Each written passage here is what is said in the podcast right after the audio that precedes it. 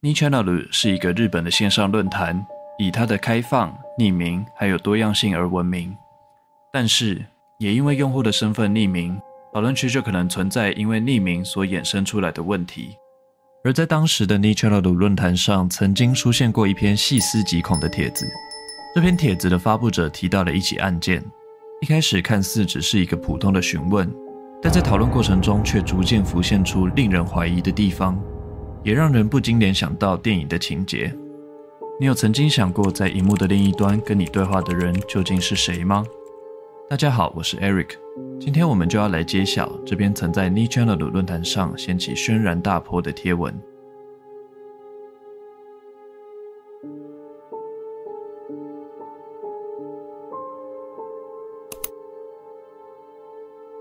时间是在二零一七年十月十八日的晚上。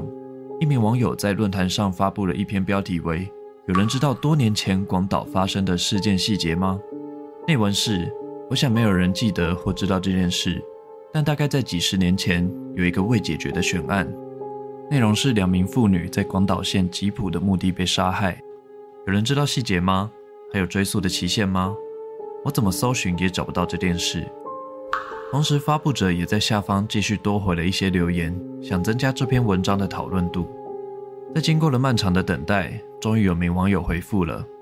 同样的帖子在八月的时候就发布过了，我搜寻的时候也发现，发布者回复大概是我发的那一篇，什么收获都没有。看来发布者非常的执着，无论如何都想知道这件事的细节。在明白了这件事以后，网友回复了：这样啊。也许这个事件真的发生过，但也有可能只是在网络上散布的谣言罢了。这也正是网络神秘的魅力所在。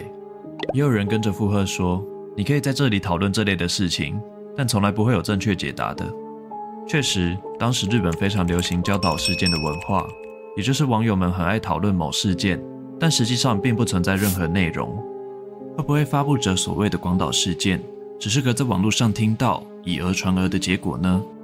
后来发布者很认真地回复道：“我不记得在网络上有听说过这件事。”接下来继续回复：“真的没有人知道吗？我有麻烦了。”一名好奇的网友就提问了：“为什么会有麻烦呢？”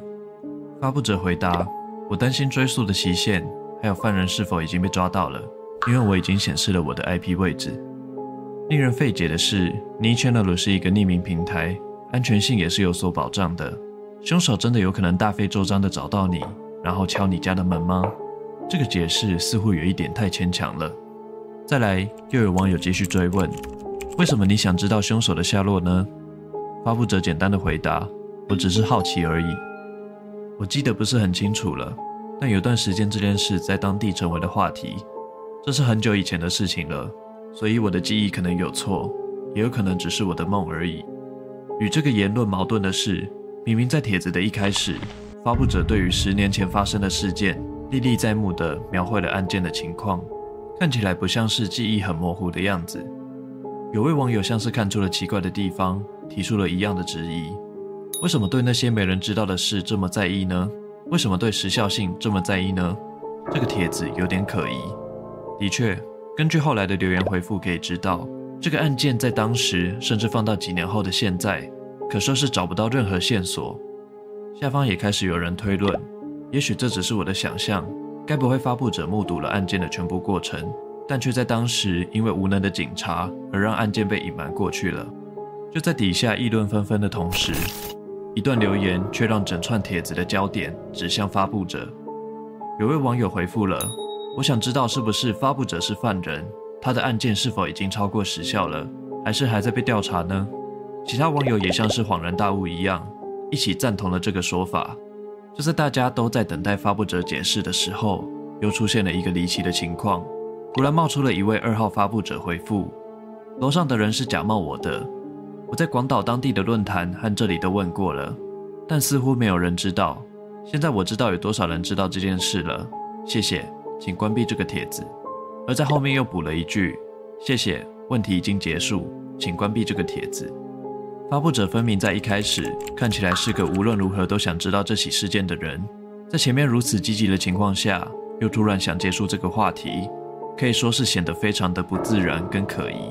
而楼上回复大家留言的人看起来也不像是假冒的，语气十分的相似，可以感觉出发布者有点紧张，以及想赶快结束这个讨论的意图。正当讨论区吵成一片的时候，出现了一位热心的网友回复，他附上了一串网址说：“你可以在这边问问看，可以问到 Google 也查不到的线索。”发布者回复了：“谢谢你，我会去问问看。”经过了三个小时后，他再次出现，并且回来道谢。我也许已经找到了，已经过了足够长的时间，这个案件已经超过追诉期了，非常感谢。看来发布者已经问到了他想要的答案。出于好奇，底下的网友点进网址找寻，并贴上了一串案件资料，让整串帖子都震惊了。原因是这则讯息的内容跟发布者一开始的描述几乎一模一样。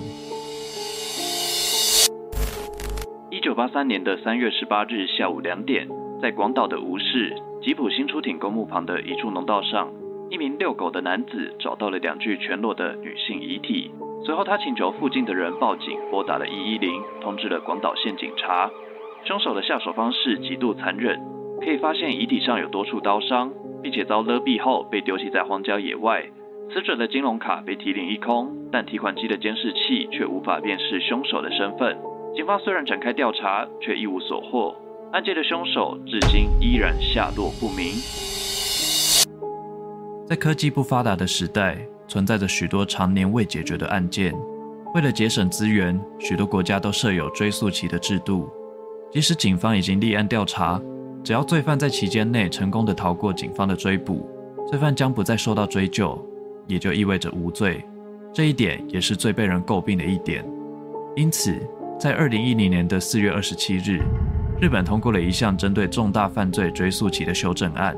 这个修正案不止延长了其他罪行的期限，对相当于死刑的罪行将不再设立追诉期。也就是说，在修正法条后犯下了罪不可赦，相当于死刑罪行的凶手，只有两条路可以走：一是被警察逮捕；二是在活着的期间不断地逃亡，亦或是隐藏这个秘密直到死亡。但是值得一提的是，假设同样的情况，不过凶手是在修正案推动前犯案，后来被警方追捕，那么他一样有两条路：第一条是被警察逮捕，第二条则是逃到原本的追诉期二十五年结束为止。这时立案的时间就变成了相当重要的一个判断基准了。看到这里，我想你应该很清楚了。我们可以推论，发布者极有可能就是这起事件的凶手。而上来论坛询问的目的，是因为他不确定遗体被发现的时间。毕竟，只要过了足够久的时间，也就是二十五年后，他就无法再被定罪。中间一度想结束讨论，也是因为不确定追捕时间是否已经生效，也因为匿名论坛的安全性，让他可以躲在荧幕后方，毫无顾虑地询问。这名发布者在留下最后一个留言后，就再也没有出现回复了。回到影片开头的问题。你有曾经想过，在荧幕的另一端跟你对话的人是谁吗？在网络上跟你聊天的，其实是想打听犯案讯息的凶手，而你无意间提供的资讯，也可能让至今不安的凶手放下心中的那块大石。故事到这边就结束了。虽然 2channel 现在已经正式改名，热度也不如以往，但在日本的讨论度还是占有一席之地。谁又知道究竟当中藏着多少类似这样的事件呢？那么，如果你喜欢这次的故事的话，别忘了订阅下水道先生的频道。我是 Eric，我们下次见喽，拜拜。